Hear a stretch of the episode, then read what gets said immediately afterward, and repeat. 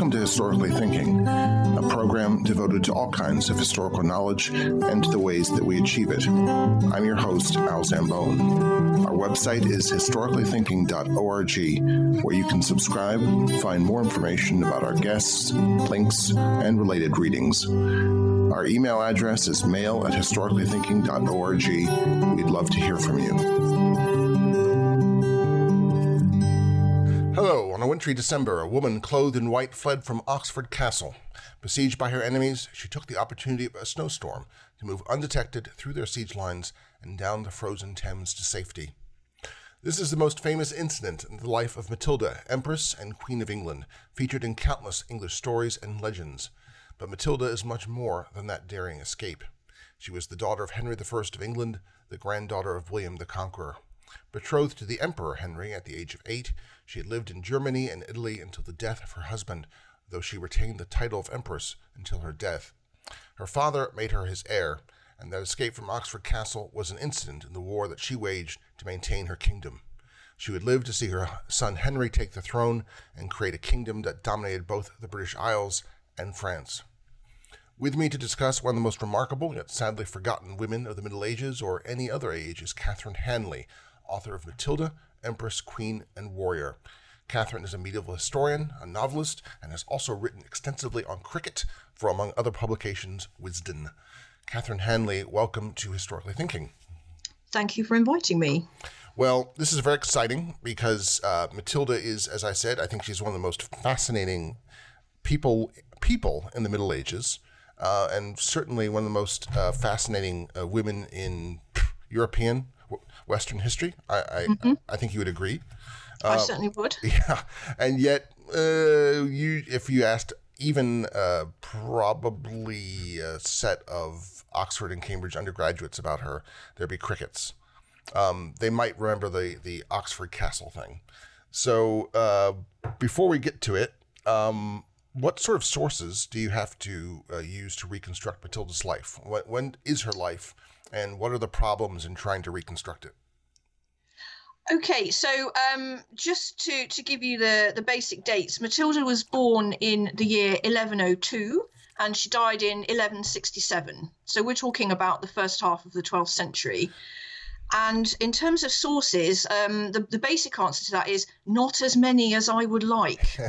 um, so we have a number of uh, what you might call kind of factual pieces of evidence. So we have things like charters and we have things like grants, and they're very useful in creating a sort of skeleton outline because any any charter or, or grant that was agreed by somebody will have a date and a place on it, and, and it will have the names of the people who were present as witnesses. So that gives us a sort of um, an idea when when Matilda appears on those of where she was and when. Mm-hmm. But of course, you can't reconstruct somebody's life story just out of knowing that they were in such a place on such a date. We we have to look at other sources. And um, the main way that I was able to do that is in looking at chronicles. So the 12th century was a great age for historical writing in England and in France. And there are lots of um, wonderful texts that, that we can read.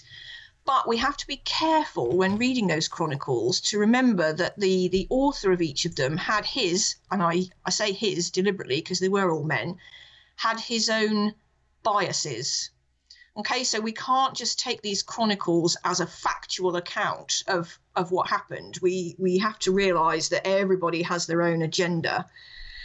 Um, and other than that, I mean, that's pretty much it for sources. There are a couple of letters that survive from the very end of Matilda's life back in the 1160s. But other than that, what we don't have is any of her own words.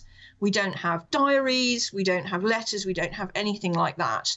So I had to work around all these sources to basically tell Matilda's story by looking at what other people said about her rather than what she said about herself. Just to to go back to the chronicles, the chronicle is a um, very strange for us combination of sort of um, almanac, history, and sometimes journal of um, yeah. a monk or perhaps a cathedral scholar's uh, what's going on in his lifetime. Yes, that's right. So um, virtually all of the people who wrote these, they were all men, and, and they were virtually all clerical men, so monks, priests. Um, so this meant that, you know, they perhaps didn't have a great deal of experience about the outside world and they might have been relying on second-hand reports. So for example if they describe a battle it's entirely probable that they weren't there themselves but they're writing down what other people said about it. Um, um, and they also particularly didn't come into contact with very many women mm-hmm. which is is an issue when you're trying to write a biography of what of, of a woman based on what they're saying about her. Yeah they, they um it's for certain that, um, well, a number of them, but one in particular, they are definitely women haters. Mm-hmm. Um, so let's talk about it. She's born 25 years after the conquest. Mm-hmm. Um, her grandfather is William the Conqueror, William of Normandy. Yeah. Um, what is we tend to use the terms Britain and France sort of, you know, we just throw that we just impose them on the world of 1101, but things are a lot more complicated than that. So let's have a brief, brisk sketch of sort of Western Europe uh, at the time of in Matilda's you know first twenty five years. Okay, so yeah, as you say, we do use the word Britain a lot, but in the early 12th century, Britain was um, not a single entity, not even vaguely. Um, England, Scotland, Wales, and Ireland were all different kingdoms or, or, and principalities, and, and even within those kingdoms, they, they sometimes weren't terribly unified anyway. So we can talk about England, um, but not necessarily about Britain, because Britain just wasn't really a concept. And similarly, in France, you know, we tend to think of France, yeah, big country, um, hmm. powerful king. But at the time, although the king of France was the nominal overlord of the various large territories in France, like Normandy and Aquitaine, and you know all the other ones you read about in history books, he actually only exercised direct control over quite a small area, sort of centered around Paris, and there wasn't really a sense of what you might now call national identity.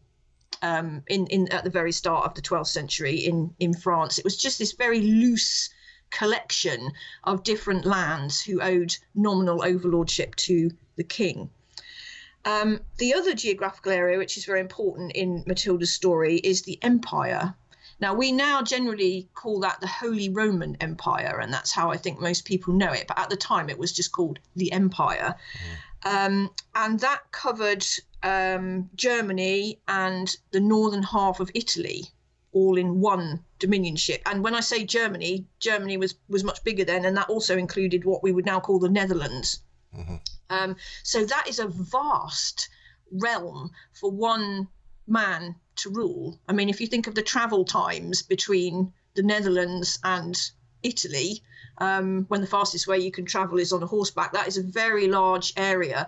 So the emperor had his work cut out trying to control all those different parts of his his empire at once. Yeah, and the life of most emperors is a, a continual, uh, futile attempt to do just that. Um, yes, yeah, they're sort of just traveling around the empire, firefighting. Yes, exactly. Like, I was th- exactly what I was thinking, putting out brush yeah. fires, um, and sometimes really large ones, really large um, fires. Mm-hmm. Um, few emperors uh, died in peace. Uh, so Matilda is um, what's her family situation like? I mean, her uh, grandfather is uh, one of the notable tough cookies of the Middle Ages, and mm-hmm. uh, her father is a chip off that old um, you know piece of dough to continue mix mm-hmm. that, to continue that metaphor beyond where I should. Um, what's uh, what's her childhood like that we know of? Okay, so um, as I said, she was born in 1102, um, at which point her father was already the king. Now, to give some background about the situation in England and, and why it's complicated, Henry I, Matilda's father, um, was actually William the Conqueror's youngest son. Okay, mm-hmm. he actually has, although he's the King of England, he has a living older brother who is called Robert Curthose. Um, and Robert Curthose uh, also goes on to have a son who's, who's almost the same age as Matilda called William Clito. So, all through Matilda's childhood, although her father is the king, there is this kind of looming threat that you know, if he ever does anything wrong or something goes wrong with them, people will start saying, well, actually, he shouldn't really be the king in the first place mm-hmm. because he's got this this brother and this nephew. Um, but you know, Henry is a is a pretty tough cookie. I don't think he'd probably appreciate me calling him that, but uh, yeah, he was. So he's pretty much got England un, under his control. Now, in order to cement an alliance, he is married to a lady who confusingly is referred to as both Edith and Matilda. So I tend to call her Edith Matilda just because everyone else is called Matilda and it's very confusing. Um, and she is uh, the daughter of the Malcolm Canmore, who is the King of Scotland. Okay, as we said, Scotland, separate kingdom. Um, but what's interesting about Edith Matilda is that, as as well as being the daughter of the King of Scotland, is that she's also descended from the ancient Anglo-Saxon royal family. Hmm. So Matilda, our Matilda, um, and her brother, who comes along, William, who comes along a year later, he's a year younger than her, have these multiple lines of royal descent. They're descended from William the Conqueror, they're descended from the Celtic kings of Scotland, they're descended from the Anglo Saxon royal line. You know, you couldn't really get more royal mm-hmm. um, than what they are. So, um, Matilda is the elder of um, these two children, and um, of course, to start with, she was quite important. She was the king's only child, but of course, her importance waned quite dramatically at the birth of a son um, a, a year after. So, the path that's going to be mapped out for her is that she's going to be a queen consort because that's what king's daughters were. They were, you know, parceled up, sent abroad um, to make strategic alliances. They didn't have any choice at all in who it was they would marry. Um, and so King Henry um, decides because he's you know a little bit suspicious of uh, France, which we'll come back to in a bit. Mm. He decides that the best um, person to make an alliance with is the emperor. The emperor is obviously um, in charge of this huge and powerful realm, and this works for everyone. Okay, King Henry. Everyone in this story is also called Henry, by the yeah. way. Um, I, I, refer to them as King Henry and Emperor Henry because it gets confusing otherwise. Um, this works for everyone. King Henry gets an alliance with um, the very powerful empire, and Emperor Henry gets a massive pile of cash um, because oh. he's a bit broke from all these, you know, these sort of minor conflicts and firefighting and everything that he's doing. So um, he gets the daughter of the King of England plus a very large dowry. It's a really so a, stu- a stupendously everyone. large dowry. I mean, it really yes. is extraordinary. Yeah. Um, but I mean, that's the big picture. Mm-hmm. But you know, writing a biography of an individual, let's think about the little picture as well. Okay, Matilda was sent abroad from England to Germany to to be betrothed to, to this man that she'd never met when she was just past her eighth birthday. Okay, I mean, I can't even imagine. Yeah. You know, I've, my youngest daughter isn't much older than that, and it, it just makes me feel sick, mm-hmm. actually, um, just just thinking about that. But you know, this is the sort of experience that we recognise now can traumatise a child. But back then, it was like, you know, you're the king's daughter, shut up and get on with it. Yeah. And, um, and she um, and they um, believe that the emperor or his court sends back the people that she has brought with her.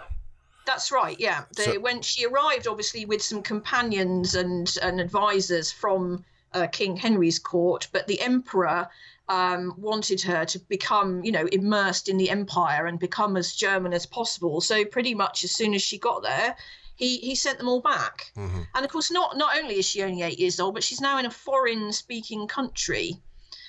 Um, and I can't imagine, you know, what must have been going through her mind. And, and there's a possibility, you know, that that would, you know, you would just kind of give up and collapse in tears, you know. Mm-hmm. But apparently, from all the evidence, from what evidence we can reconstruct, she really didn't. You know, she she took it all on. She she learned, she knuckled down, she learned the language, she learned the court etiquette, she learned the politics, she learned the government. You know, she was going to be the empress, the wife of the most powerful man in, in Western Europe, and she wanted to prepare herself for this adequately. And I can only admire the sort of resilience that you know that that small child must have had. Can we uh, uh, back back to a couple things just to tie off the the knots? Um, Mm-hmm. One point is is that, uh, and this will become extremely important uh, briefly, shortly, uh, that there is no primogeniture really as a custom. Um, Mm-hmm. So Robert Kerr, the eldest son, did not get England. Um, didn't get didn't get everything, and the second son get nothing or Mm-hmm. just scraps. So it was all sort of divided equally amongst uh, William the Conqueror's sons. Is that right? Yeah, um, sort of. Um, okay. So pri- Or- primogeniture hadn't been um, in any way the way that kings of England were selected. Um, it was gaining ground in Normandy. so um, William the when William the Conqueror's eldest son Robert Curthose was born, his father was was the Duke of Normandy and wasn't expected to be king of anywhere. And so it was it was fully expected that Robert, his eldest son, would be the Duke of Normandy after him. But there was also a custom that although the eldest son should get what's called the patrimony, so um, the inherited lands that his father and his father before him have, have had, that in order to spread things out a bit more evenly, the second son could get any additional gains. So, for example, lands that might have been brought um, into the family by marriage or lands that had been conquered. So, um, by that token, the idea of leaving of William the Conqueror leaving Normandy to his eldest son and England to his second son, William Rufus, was entirely logical. But it was unusual, to say the least, for the sort of supplementary gain to actually be bigger than the patrimony. Hmm. Yeah, so Robert's been been heir to the the Duchy of Normandy, but suddenly his younger brother's going to be a king. Yeah. Um, so this is why he wasn't, you know, terribly pleased about it. And for the remainder of William Rufus's life, Ro- uh, Robert and, and William Rufus were were in conflict with each other, and Robert was still a sort of dangerous entity, if you like, when Henry came to the throne. But Henry had a couple of incredible strokes of luck, which is firstly that William Rufus died childless in this um, accident, a, a hunting accident in, in the New Forest. And at the time that that happened, Robert was miles away because he'd been on the first crusade in the Holy Land and he hadn't come back yet. He couldn't be And as we're going to find out later on for Matilda, geography and travel times are, are very important. Yeah. So Henry was able to go, all right, sorry, no other claimant for the throne here. Um, see, you know, secure the treasury, ride for London, get crowned king. And, you know, once you've got that crown on your head, and again, this is going to be important for Matilda, Yes. it doesn't matter who you were before. Once you've got the crown on your head and you've been sanctified by this coronation ceremony, you are the king. And there's nothing that anyone else can can do about that. So by the time poor Robert arrived back from his heroics on the first crusade, his baby brother is already the king. The and the empire, um, just to make things really even more complex, the emperor is, Yeah. ele- is elected. Uh, he might. yeah, although there is there is a slight danger of us getting into a circular argument about that. That Yeah. later on it was elective, so we assume it was it was always elective. no, it wasn't. the Emperor Henry, um, Henry, who was Henry V, not to be confused with the English king of the same name later on, Emperor Henry V, um, technically had been elected, but he was actually the fourth direct descendant of Yeah. his line to to have that empire. His father and his grandfather and his great grandfather had all been um, emperors before him. That's So he would fully expect that if he and Matilda had a son, that his son would be the next emperor. So we we shouldn't imagine that you know the eight year old is being uh, married off to Henry at that age. It's not quite as weird as that. Weird enough. Uh, when do they get officially get married? Um, they didn't officially get married until four years later, but it's still fairly horrendous because It she is. was a, she was a couple of weeks short of her twelfth birthday um, when they were married, and actually, you know, she's probably very lucky that you know she wasn't made pregnant straight away because there are various instances of royal women around Europe in the Middle Ages, you know, getting pregnant and giving birth at really horrendously young ages, which was not good for their health. No. So when d- uh, she then becomes increasingly important to the emperor, uh, Mm-hmm. how and, and at what age? Um, uh, pretty soon after that. So once they were officially married and, and she had her 12th birthday, that, that was it. You know, her education, her school book education, if you like, came to an end and she left the, the sort of fairly quiet town where she'd been studying for a few years. And she was then at the emperor's side wherever he travelled. And so when she was 14, she made her first trip over the Alps um, and uh, accompanied him when he went to Rome, which must have been, you know, a fabulous experience. Um, and all the time she was at his side, you know, she was learning. She was watching him. She was watching how he governed, how he dealt with allies, how he dealt with potential enemies, and she she took this all on board. Um, and by the time she was 16, um, the emperor actually decided to leave her for a while in Italy as his regent hmm. while he went back to Germany yeah. because he couldn't think of better hands to to leave them in. I mean, just think about that from 16 years old and, you know, ruling Italy. I mean, okay, she's ruling it on behalf of her husband. Yeah. And this is another point that's going to be important later on. So people accept this rule of a woman, a girl, um, without a qualm because she's she's the emperor's representative. But I mean, still, she's she's pretty good at it. Yeah, it, it, given and it, you can see the benefits of having a strong queen for mm-hmm. the emperor Henry or any other emperor or yeah any other. Um, I mean, William the Conqueror benefited from a, a strong queen as well because he yes. could, he could duck back over to Normandy.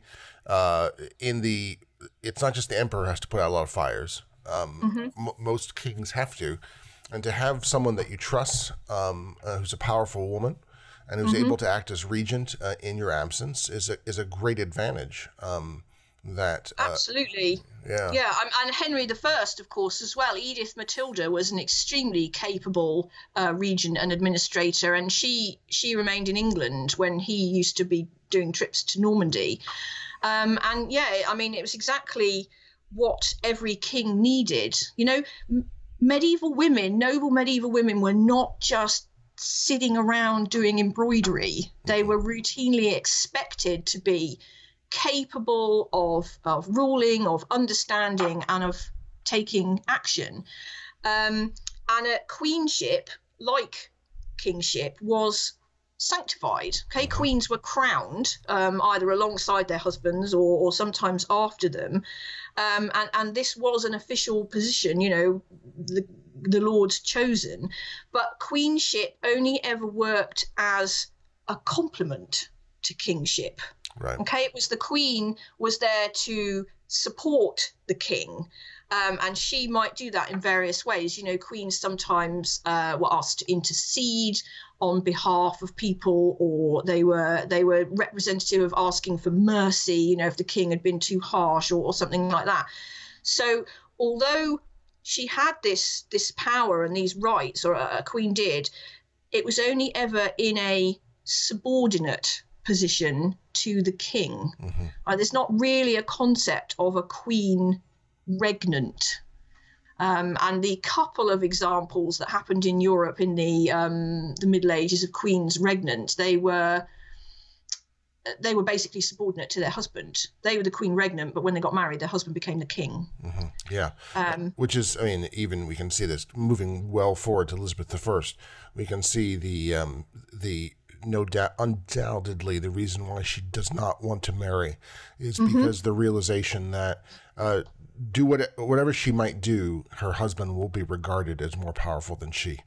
Yes, exactly. The word queen, um, certainly in the 12th century and, and probably up to, up, up to and including the, the 15th or 16th, the word queen means the wife of the king. Yeah. It doesn't mean, it doesn't imply ruling authority. I mean, even now, the word queen um, is, is normally qualified. You know, we speak now, as we just have been doing, of the, a queen regnant or a queen consort or a queen mother, whereas you don't do that with the word king. Mm-mm. No, you don't. No. Um, and um, another point to, uh, I think, to make is uh, to emphasize is that point that the uh, queenship uh, arguably, even by Matilda's time, uh, queens are more important than they will be later in the Middle Ages. As, yes. As the machinery of administration becomes more complex, mm-hmm. uh, there's a way in which um, it's always seemed to me that queens occupied in 1000 or earlier uh, the position that a chamberlain will occupy later in the king's court. And there's, um, I mean, you can get all very mythical about this, but in Beowulf, the queen uh, is the one who gives out the treasure, and the treasure chest is kept beneath her bed or their bed. And I think but that gets us back to queenship being the power of the queen is is in the bed. Um, It comes from the bedroom. Um, She has direct personal access to the king in a way that nobody else Exactly. has. Yes. Yeah. Yes. Um, and you know, court ceremony will later try to give people that access, um, and queens get cut out of that in a way. Um, Mm-hmm. But again, that access is what makes them a queen, and Mm-hmm. being a queen regnant is how can you? Where's the power come from if there's no king? It's just it's sort of you know trying to square the circle. It's Yes. Mm-hmm. uh, it's asking how yellow has weight. Uh, For someone in, in the in the Middle Ages, um, so how long is um, she she empress? How, to what age? So she, uh, Emperor Henry, uh, died in 1125, at which point Matilda was only 23 years old, although she'd already been in Germany 15 years by that point. Um, so she's she's now a, a childless widow of 23. So there's all kinds of potential options there. You know, 23 is a bit early to be thinking about retiring to a convent yeah, um, which is what some other queens and empresses dowager had had done.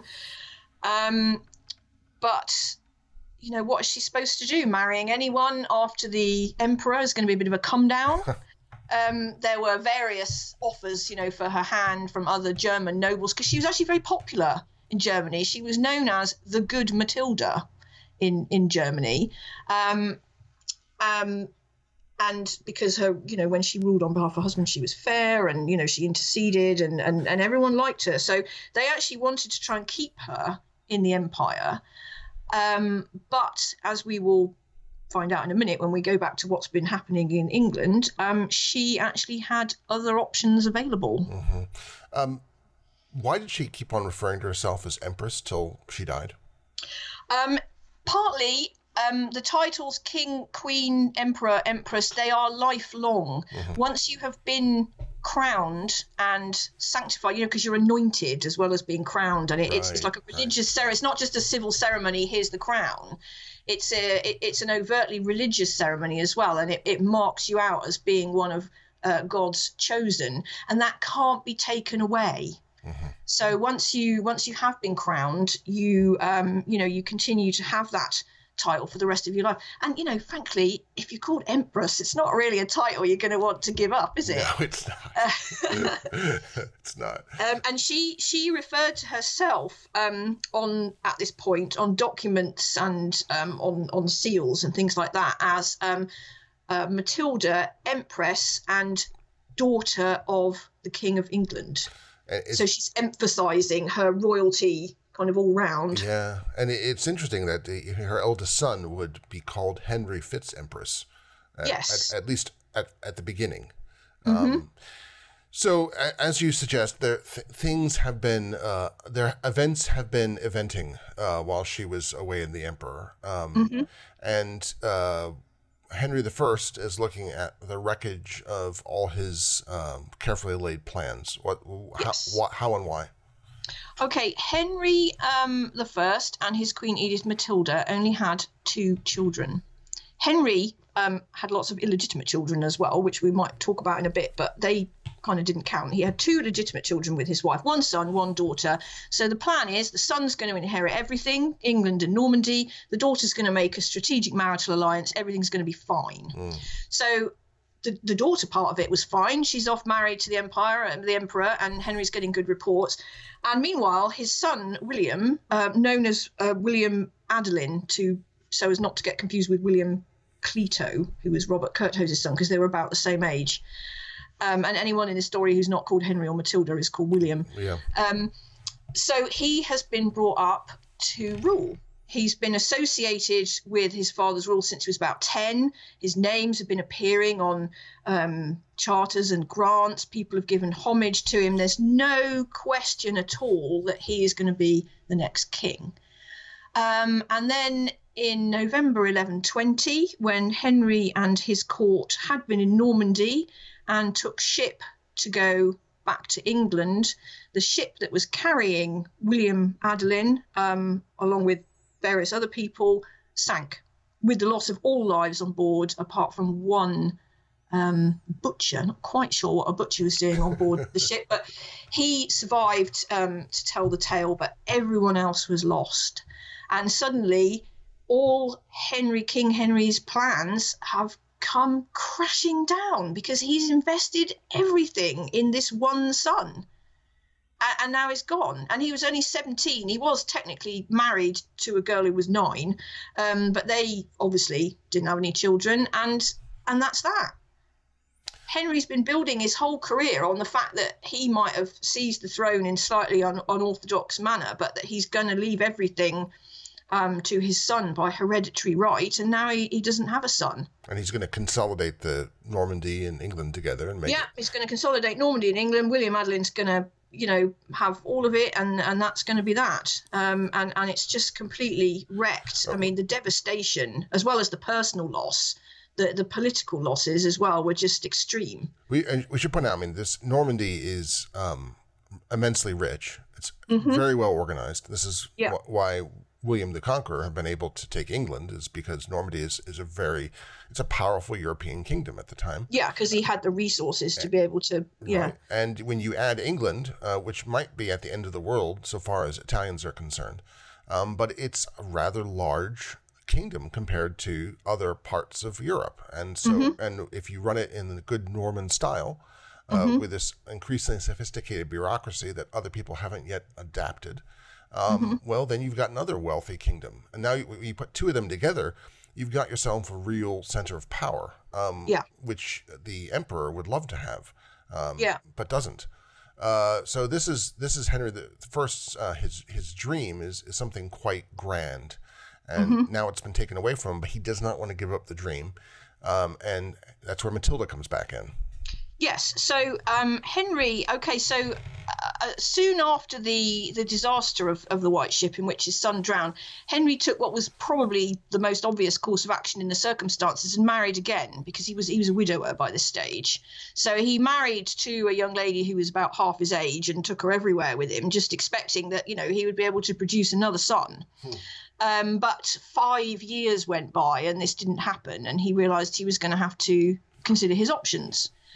So he's got various options. The person who most people assume he's going to name as his heir is his nephew, William Clito, who is the son of Robert Curthose, who by now has been in Henry's jail for nearly 20 years.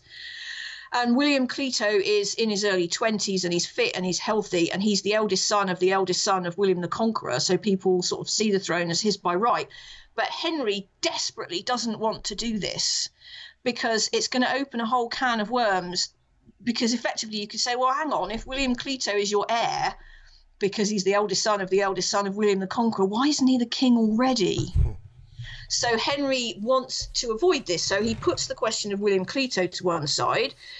That leaves him with um, various options. He does have, as I mentioned earlier, quite a large family of illegitimate children, at least 18 illegitimate children. Wow. The, the eldest of whom is a son uh, called Robert, uh, known to posterity as Robert of Gloucester, because he was the Earl of Gloucester and he's very well regarded. He's been Henry I's loyal man. He's fought for him. He's commanded his armies, and you know there was possibly some thought that Henry could could name him. I mean, after all, William the Conqueror had been illegitimate, mm-hmm.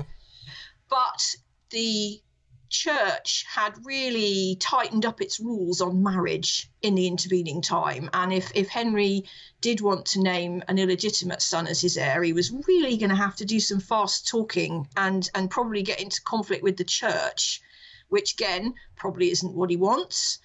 Um, so that leaves him with uh, one child of his own, Matilda, or the possibility of leaving the throne to one of his nephews, because he has a sister called Adela who has a number of sons, among them Theobald of Blois and his younger brother Stephen, of whom we will hear more in mm. due course. Mm. But Henry has a marked preference to be succeeded by a child of his own, not a, a nephew. Um, and so he decides that um, his heir is going to be his daughter Matilda. And this is kind of incredible. It's it's it's so unprecedented that people just don't really know how to react. Yeah. That he's naming he's got all these different choices and yet he's naming a woman as his heir. He re- um, he really wants to establish him his family, his immediate family as yes. the royal family. It's yes, really that's quite right. striking.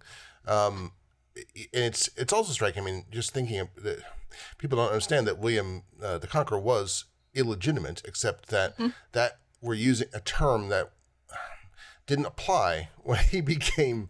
Uh, that's all these cultural customs of legitimation mm-hmm. and primogeniture are in the in the midst of flux at this time. It's really quite fascinating. Yeah, we tend to look at how things were later on and sort right. of retrospectively cast that back. But yeah, yeah not, neither primogeniture or, or nor illegitimacy were, uh, you know, were not as important at that time as they would be later on. And and and, and so Henry's actually taking a step further.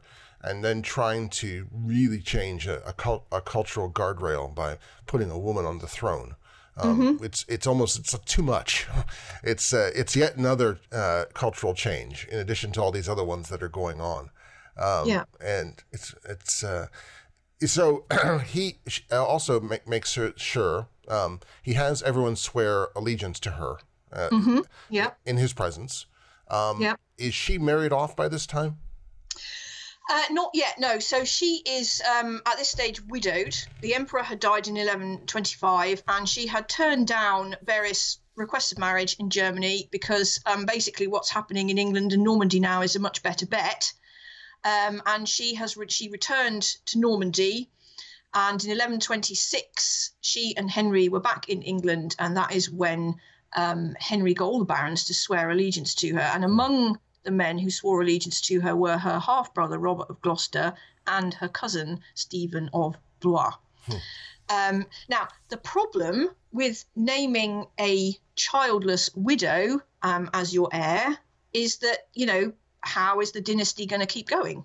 Yeah. So naturally, part of the deal of, of Henry naming Matilda as his heir is that she has to get married again because she has to have children because otherwise, what's the point? Mm-hmm.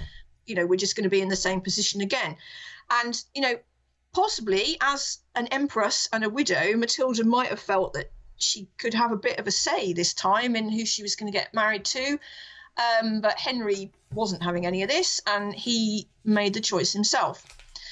Now, because as we said before, geography is important. He's got quite a large area to to cover England and, and Normandy.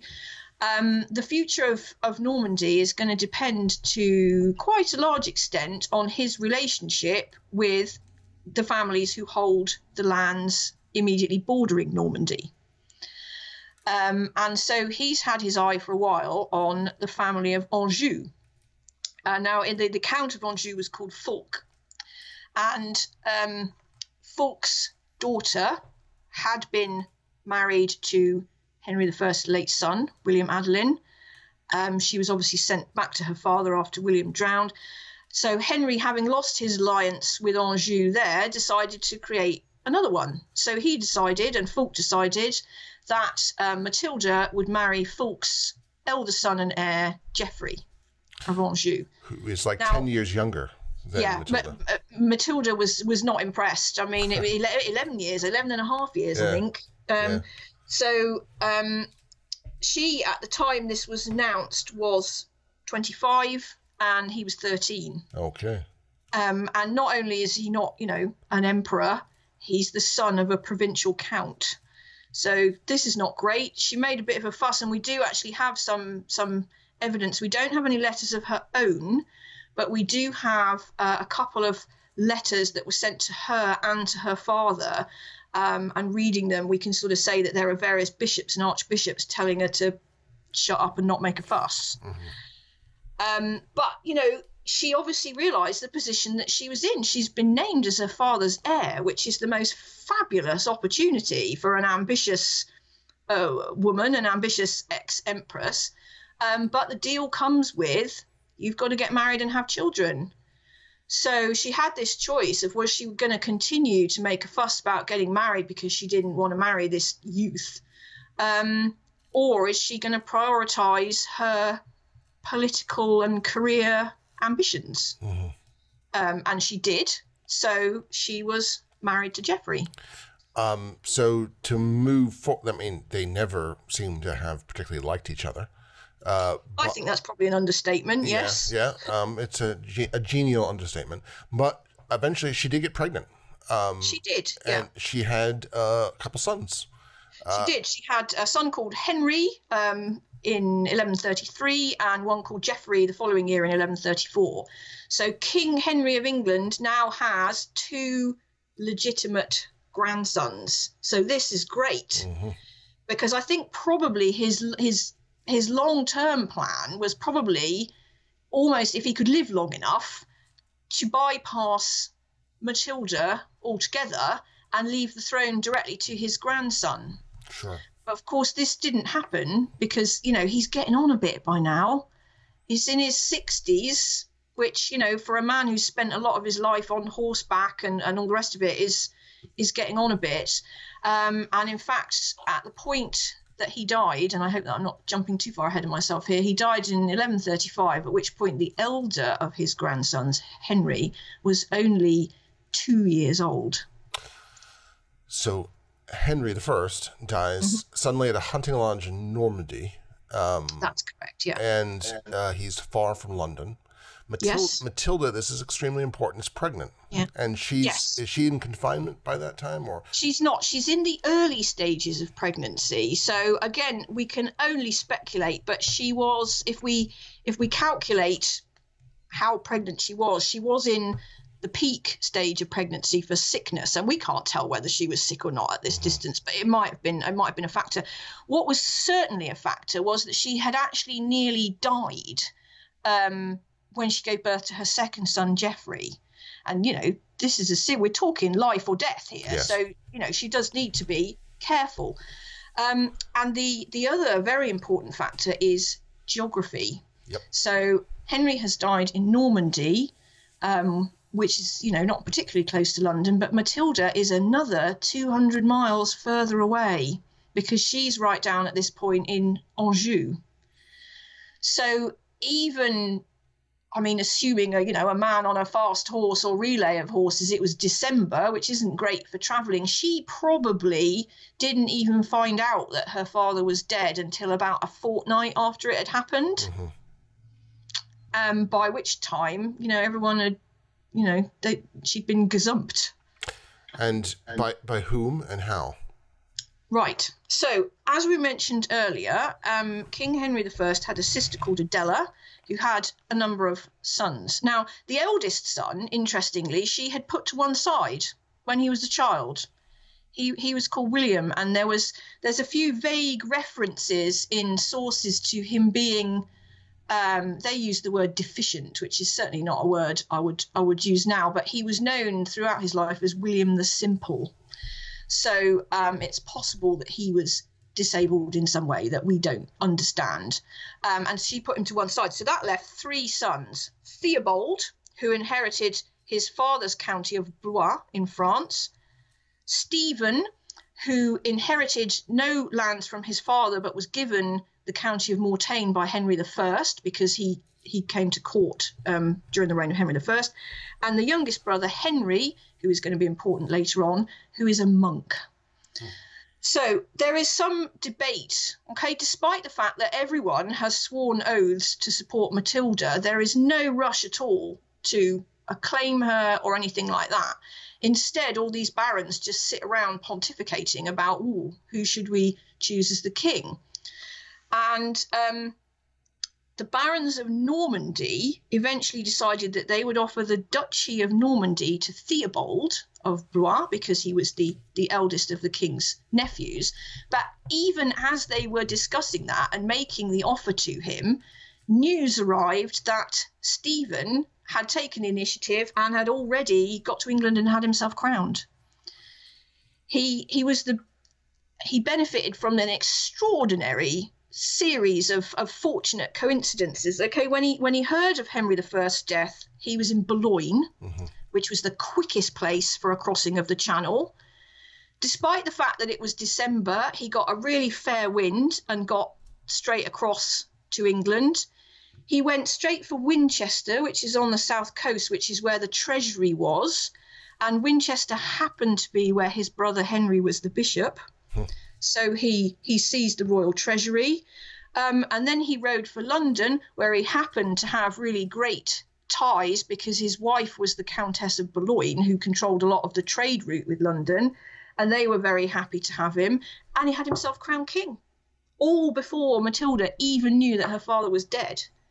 And we to come back to the point about coronations, once Stephen has got this crown on his head, he's the king. Mm-hmm. And it happened, it was a very small coronation. You know, there were only about three people there, but it was done in Westminster Abbey by the Archbishop of Canterbury. You know, you, you can't you can't argue with that. He he was the king. So in, in many ways, the Archbishop is also part of the coup. I mean, he, it's his his assent is really important to Stephen. Yes, and he actually did raise with Stephen the question of the fact that he had sworn an oath to support Matilda's claim. Okay, so if primogeniture isn't all that important, swearing an oath really is. Mm-hmm. Um, so when we talk about Stephen being a usurper, it's not necessarily because it was because he wasn't the next candidate with primogeniture. It was because he'd sworn an oath to uphold somebody else's. And then they had to, he had to do a lot of fast talking, and there was a rigmarole where they produced some a surprise witness in inverted commas who claimed to have been at Henry I's deathbed and claimed that Henry had overturned this oath and freed everyone from it on his deathbed. Um, which sounds a bit fishy to me and sounded a bit fishy to people at the time as well. Um, but it was enough to convince the Archbishop because the Archbishop was also persuaded by Bishop Henry of Winchester, who was Stephen's brother, that it would be in the best interests of the peace and prosperity of the kingdom to have Stephen crowned quickly. Um, and so he was. And, you know, I would love to have been a, well, not love really, but it would have been, as a biographer, it would have been great to have an actual source or an eyewitness description of Matilda's reaction when she heard this news. Um, but there is nothing, there is no source. So, you know, all we can do is sort of extrapolate that she probably wasn't very pleased. But there is something really important um, that we can extrapolate. And that is, it, and what, what's extraordinary is it should be all over. It's checkmate. Um, Stephen's done it. It's a remarkably efficient coup. Um, mm-hmm. And there the story should end. Mm-hmm. But it does, it should. But yeah. it doesn't, and this is the real inflection point because Matilda is a remarkable person, and she yeah. refuses to allow it to happen. Yeah. Um, and she, you know, then begins to act. And mm-hmm. one of the the sort of the things about this biography, and like a lot of medieval biographies where you're thin on sources, we don't know what they're thinking, but we know what they did. Yes. Um, and Matilda is an actor. She is yeah. an agent. She imposes herself on events. Um, so how does she manage to? Let's just get. Let's take her from this moment into her entry into England. I mean, what does she do, and how does she do it? Okay, so the first thing that she's got to do is to get her current pregnancy and birth out of the way because there's no point her trying to claim her rights if she's going to be riding around and then end up dying in childbirth. So um, in June 1136, so this is six or seven months after King Henry's death, um, she gives birth to a third son who is called William. And she recovers, she spends a couple of months recovering from the birth. Um, and then she's ready she's ready to go right? She's she's got three sons so i mean this is a really strong hand if you like. I mean I, we use the chess analogy but if you talk about cards she's got a really strong hand because she's got as well as hereditary right from her father she's got three sons. Yep. Um so while she has been pregnant and immobilized her husband has not been kicking his heels right? They did not get on. There's no question that personally they were not suited to each other but by the time they'd had their three sons, they could agree on one thing, and that was that they both had ambitions for their sons. mm-hmm. and that even though they might not like each other, they could find in that a common goal and work towards it. So um, Geoffrey had invaded southern Normandy and was starting to make a little bit of headway. Um, and as soon as Matilda recovered from her pregnancy, we actually have a recorded instance of her riding with troops to um, to bring them to to Geoffrey's aid when he was at a siege, um, which is you know quite an unusual thing for a woman to be doing. But she perhaps felt that you know she'd been kicking her heels long enough, and now she'd had this baby, she was going to get out there and do something. But they didn't make an awful lot of headway to start with because they didn't have enough resource. Okay, Stephen has got the whole of the English and Norman treasury um, in his camp um, and Matilda and Geoffrey have got the resources of the counties of Anjou and Maine, mm-hmm. which is, you know, not as much. So we have a bit of a stalemate until another player appears on the scene. And this is somebody we mentioned earlier. His name's Robert, Robert of Gloucester, and he is Matilda's half brother because he's the eldest illegitimate son of Henry I. Now, under Henry I, he'd been very well regarded you know, he was illegitimate, but he was the king's son. You know, he had authority, he had influence. And when Stephen came to the throne, he was not unnaturally very suspicious of Robert. He was suspicious of Robert's position as the old king's son. He was suspicious of Robert's influence. And they really didn't get on.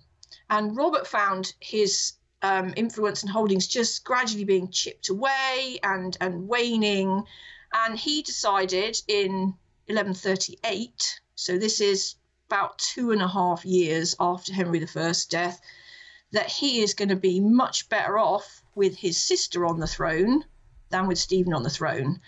So he, I mean, he's such an honourable man. Instead of just changing sides and not telling anyone, he actually sends a formal letter to Stephen saying, I'm renouncing my homage to you. And everyone's like, oh, for goodness sake, you know. Um, but you know that's the sort of guy that Robert was, and he throws all his support behind Matilda.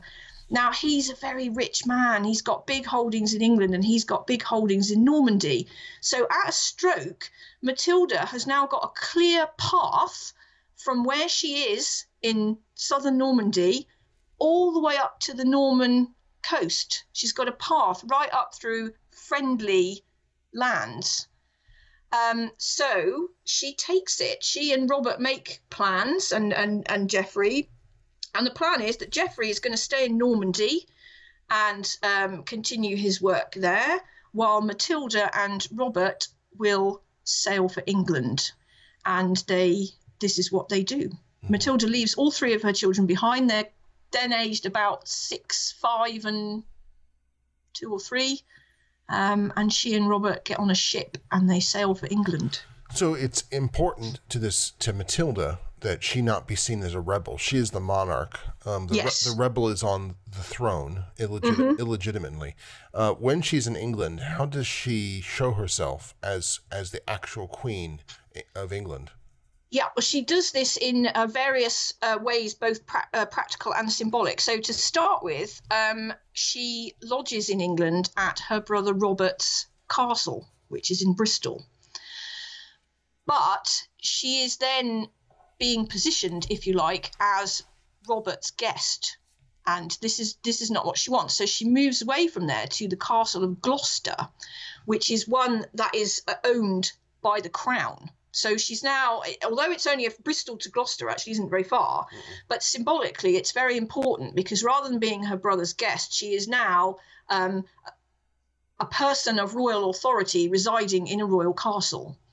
And she continues with um, with this by basically acting like a monarch. She has coins minted that that have her likeness on, and she dispenses patronage and grants of land and titles as though she is the monarch because this this positioning is crucial it's no good being a rebel against Stephen's kingship because that implies that Stephen's kingship is somehow legitimate mm-hmm. whereas what she's saying is that actually I've been the monarch all along um, and he shouldn't be here and this this positioning actually reminds a lot of the barons that a she's Henry I's daughter, true legitimate daughter, and and also that um, they swore oaths to uphold her rights. And a lot of them aren't terribly impressed with Stephen anyway, because he's not a great king. You know, it was it was quite easy to seize the crown. Actually, keeping it um, is proving more more difficult. And so barons who are who are disaffected with with Stephen's rule kind of suddenly remember this this oath that they all took hmm. ten years earlier, um, and say, oh well, you know we we had to submit to Stephen because we had no choice at the time, but actually this is the rightful cause, and and people start drifting over to her, but crucially, not really enough to swing the balance. The balance is very fine. And it remains that way for a long time. And that's, yes. that's why this civil war goes on for, for how long does it go? Uh, well, I mean, Depend, we, depending how we count. Uh, yeah, depending how we count on whether we count it from if we count it from Henry's King Henry's death rather than Matilda's invasion, we're talking 19 years. Mm-hmm um, yeah. which is you know a long time to have all this going on. Now, you um, point out that it's only in the 19th century that this period is called the Anarchy. Um, yes. It's, um, but it doesn't sound all that great based on the, some of the the, the chroniclers. Um, it was not a good thing to be a peasant or a yeoman in the south of England. No, it wasn't. I mean, ordinary people, of course, had absolutely no say in any of this. There was no democratic mechanism at all. Okay, so um, they could be called up to fight, they could be mistreated, they could have their crops destroyed or or stolen um, by members of both sides and and sometimes what happened is that actually Stephen had named somebody earl of a county and Matilda had named somebody else earl of the same county and so these poor you know, common folk getting caught in the middle might be called up to provide uh, resources or to fight for, for either side. Um, and yeah, the, the chroniclers do um, talk about this quite a lot. You know, they lament these awful things that were going on because, of course, be, because there was no real um, imposing authority at the top, if you like, like there had been under Henry I. Um, some people were taking the opportunity to, you know, have private wars or you know little vendettas of their own things like that. Mm-hmm. and of course the common people got caught in the middle of that. But on the other hand there were quite large parts of the country that that weren't really touched yeah. by this war. And people you know were getting on with their lives working and, and paying their taxes. And you know in, in many respects a lot of those common folk i think probably didn't really care who was on the throne. Right. As long as they could get on with their lives in in peace. Now we I we're already way over the time for this podcast that oh, okay. we norma- normally Sorry. take. No, no, no, no, no, no. It's all right. Uh, not your fault. Uh, but I just I, I don't. So I don't want to fight the entire um all the okay. all the events of the anarchy or whatever we yeah. should call this.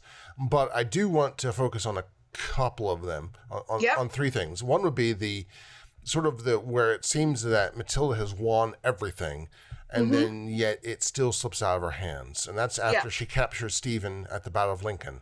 Yes. Uh, and she is able to enter, at least get to Westminster. Um, mm-hmm. What could you describe that, and, and then what actually went wrong? Okay, so um, briefly, there had been a, a, battle at Lincoln early in 1141, uh, which Matilda did not fight in person because this is one of the downsides of being a female monarch. But Robert of Gloucester commanded her forces, and Stephen was captured um, and taken to Matilda, and she had him put in custody. Um, I mean, this is one of the reasons, just as an aside, why pitched battles were actually very rare in the Middle Ages because you could just lose everything in one day, yeah. as, as Stephen did. Um, and so now the situation has changed. With him in prison, she is now the only source of royal authority um, in the country, and she manages to get the church to acknowledge this. The church, of course, being a very influential institution. Um, and the Archbishop of Canterbury um, again has a few scruples, tells Matilda he can't crown her because he'd sworn an oath to Stephen, and she actually sent him to Stephen and said, "Well, ask him then." um, and and the Archbishop of Canterbury actually went to Stephen in prison, and Stephen just, who'd obviously kind of given up hope really at this point, released him from his oath and said, "Fine."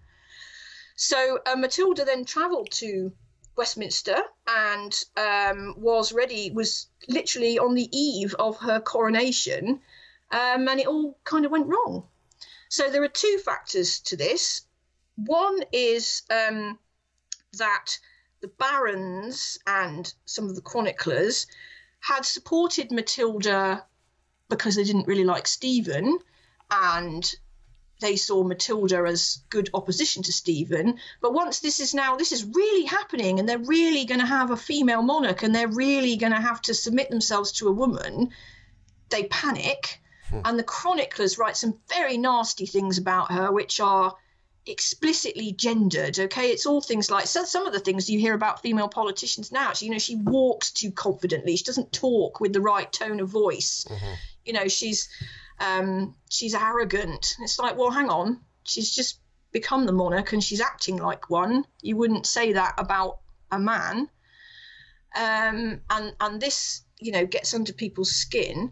Um, and the other factor that nobody has considered is that Stephen has a wife, um, who is Queen of England, um, and, and she also called Matilda. so confusing. Mm. Yeah, I know, I know.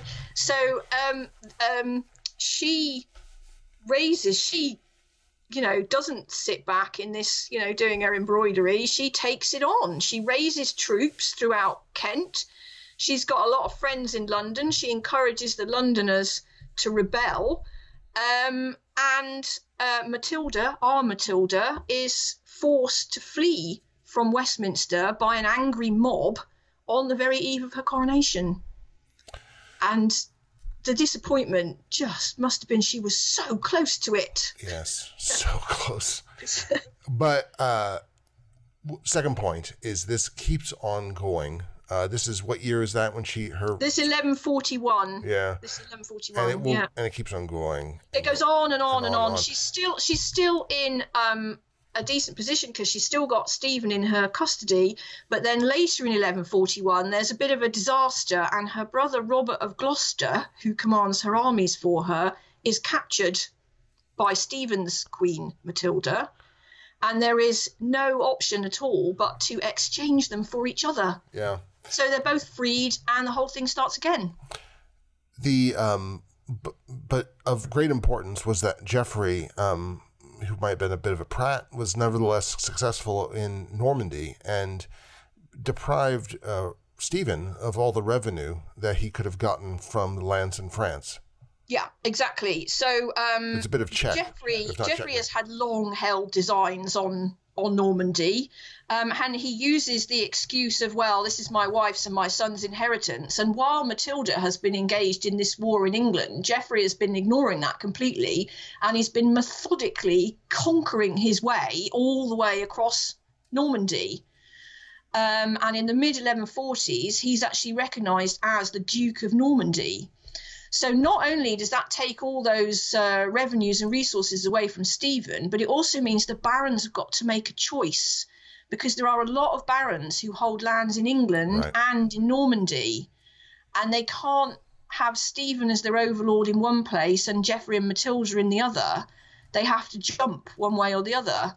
Um, and more of them do then decide to um, come over to Matilda and she by this stage has has sort of realized i think she's internalized the fact that she isn't going to sit on the throne in her own right but while she's been doing all this her sons have been growing up um, and so she's able then at this point to say, okay, I'm not fighting for my own rights. I'm fighting for the rights of my son Henry, who is the true heir to Henry I.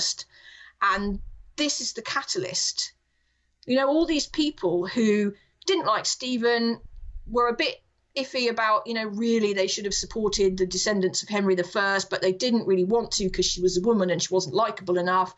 Had a great excuse to go, oh, well, you know, we, we best fight for the rights of young Henry then. And lots of people came over to his side. So by the time he's about 15, mm-hmm. he is seen as the true and legitimate heir to Henry I. And one of the important important features of the story are is not just strategic marriage, but also strategic marriage to women who have not yet produced a child, mm-hmm. um, and then suddenly do. So Henry, the, the future Henry II, um, yeah. I don't know his title at the time, but he's Prince Henry. Um, he makes a tremendous coup of marrying the cast-off Queen of France, uh, yes. Eleanor of Aquitaine. That's right. Who's only produced two daughters over a, yeah. a uh, 10 about years? 15 years. 15 I think years, she was married yeah. about 15 years. Yeah. And uh, not only is she the heiress to a stupendous kingdom of uh, of its own, Aquitaine, mm-hmm. but all of a sudden she starts producing, he marries her, and yeah. she starts producing boys one after the other uh, to, yes. to further, and which is a further um, point that the succession is secure. Uh, yes. For the foreseeable future. Yeah, so Henry, uh, young Henry, uh, we're moving on a bit here because yeah, he are. didn't marry until he was a, a, little bit later than his. He was still in his teens when he married her. But he was about eighteen or nineteen. Yeah. Yeah, he starts producing sons, and of course he's also got two younger brothers. Right. Um. So this dynasty that Henry the First had envisaged and and never lived long enough to see has has now come to fruition. Because mm-hmm. there's all there's there's male heirs everywhere. Um, and this gives you know all, all the barons the you know the excuse that they they needed really. Stephen has got two sons as well, but the elder of them, Eustace, is very very erratic, violent man who's not very popular with the barons, and the second one is I'm sorry to say it, but a complete non-entity. Mm. So um, Stephen is kind of you know, he's kind of hoist by his own petard, really. He tries to say to everyone, look, but I'm the king, so my son Eustace should be the king next. Um, but that sort of negates his own argument because they're saying, well, if, if, if that's the most important thing, then you shouldn't be king in the first place because young Henry should be king. Mm-hmm. Um, so they end up having to have this sort of political fudge, if you like. We get to 1154. Everyone is absolutely fed up with the war because it's been going on for 19 years. And Stephen and young Henry are facing off against each other in some really shocking weather across a river that neither of them can cross because it's too high. And all of the barons on both sides just refuse to fight. They're like, we're not doing this anymore. We've had enough. Talk to each other. And they are forced to make terms with each other. And what, to cut a long story short, what they end up with is that Stephen will remain the king for the rest of his life, but he will then be succeeded not by his own son Eustace, but by Matilda's son Henry. Hmm. Um, but this is weird because you need to have a legal justification for it because you can't. You could well, hang on. If it's primogeniture, then that wouldn't work, and if it's not, then this wouldn't work. So they come up with this fiction um, that Stephen quote adopts Henry as his son and and says I'm going to leave the throne to you but you know you're you're my son and I will treat you as my son in in all things which is lovely for Stephen and lovely for Henry but it's a bit of a slap in the face for Matilda. Yeah. That so, she's done all this fighting and now her son's recognized as the heir in his because he's Stephen's son. Well but none, none, nonetheless um, the reason all this happens is because of her act of will Yes, uh, exactly. and because of her forcefulness over 19 years. To... Yeah, if she'd sat back in 1135 and 1136 and gone this is this is too difficult. Stephen's already got the throne. I've got no money. I'm pregnant. I'm hundreds of miles away. I may as well just give up and be content with being the countess of anjou. Mm-hmm. you'd never have heard of henry ii no. Uh, but yet her success means as you said that she's written out of her own story. Mm-hmm.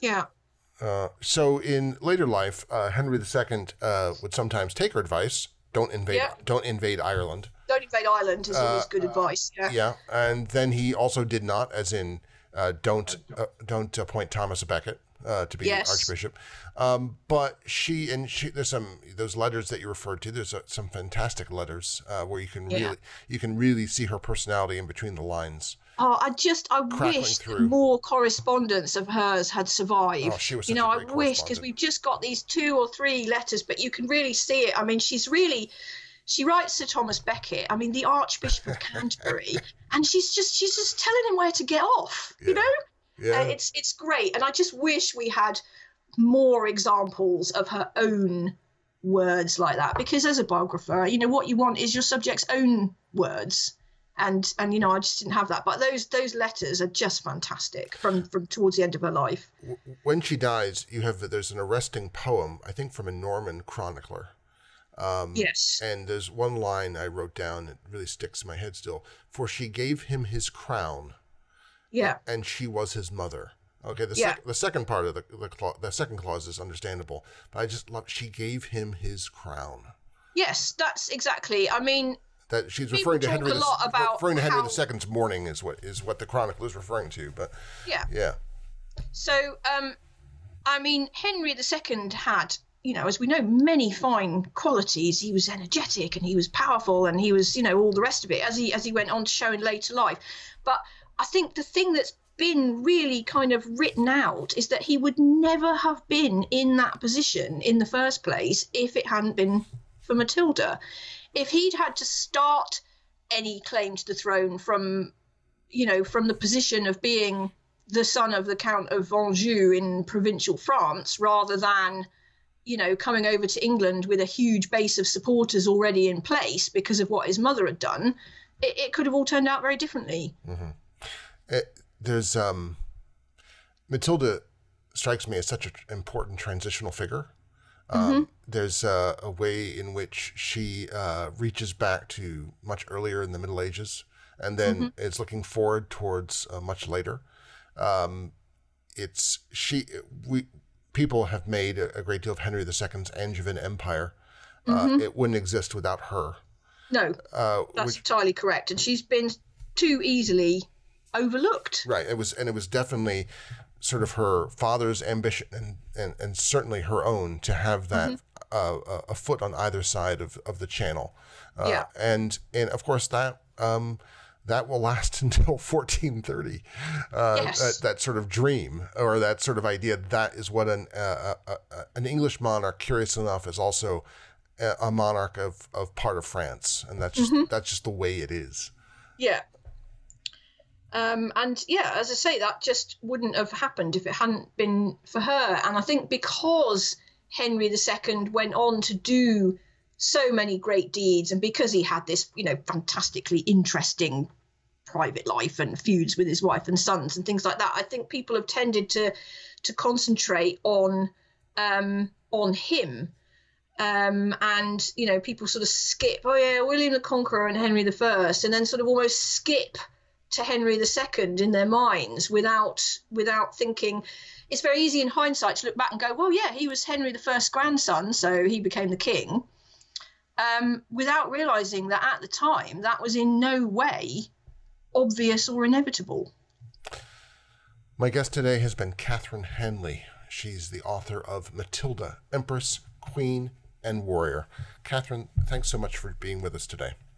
Thank you very much for having me. For more historical thinking, go to our Facebook page where you can comment on today's program and suggest ideas for programs to come. Please subscribe to us on Apple iTunes. And if you like what you've heard, please, please leave a review so that others can find us. Our program's editor is John Rudat.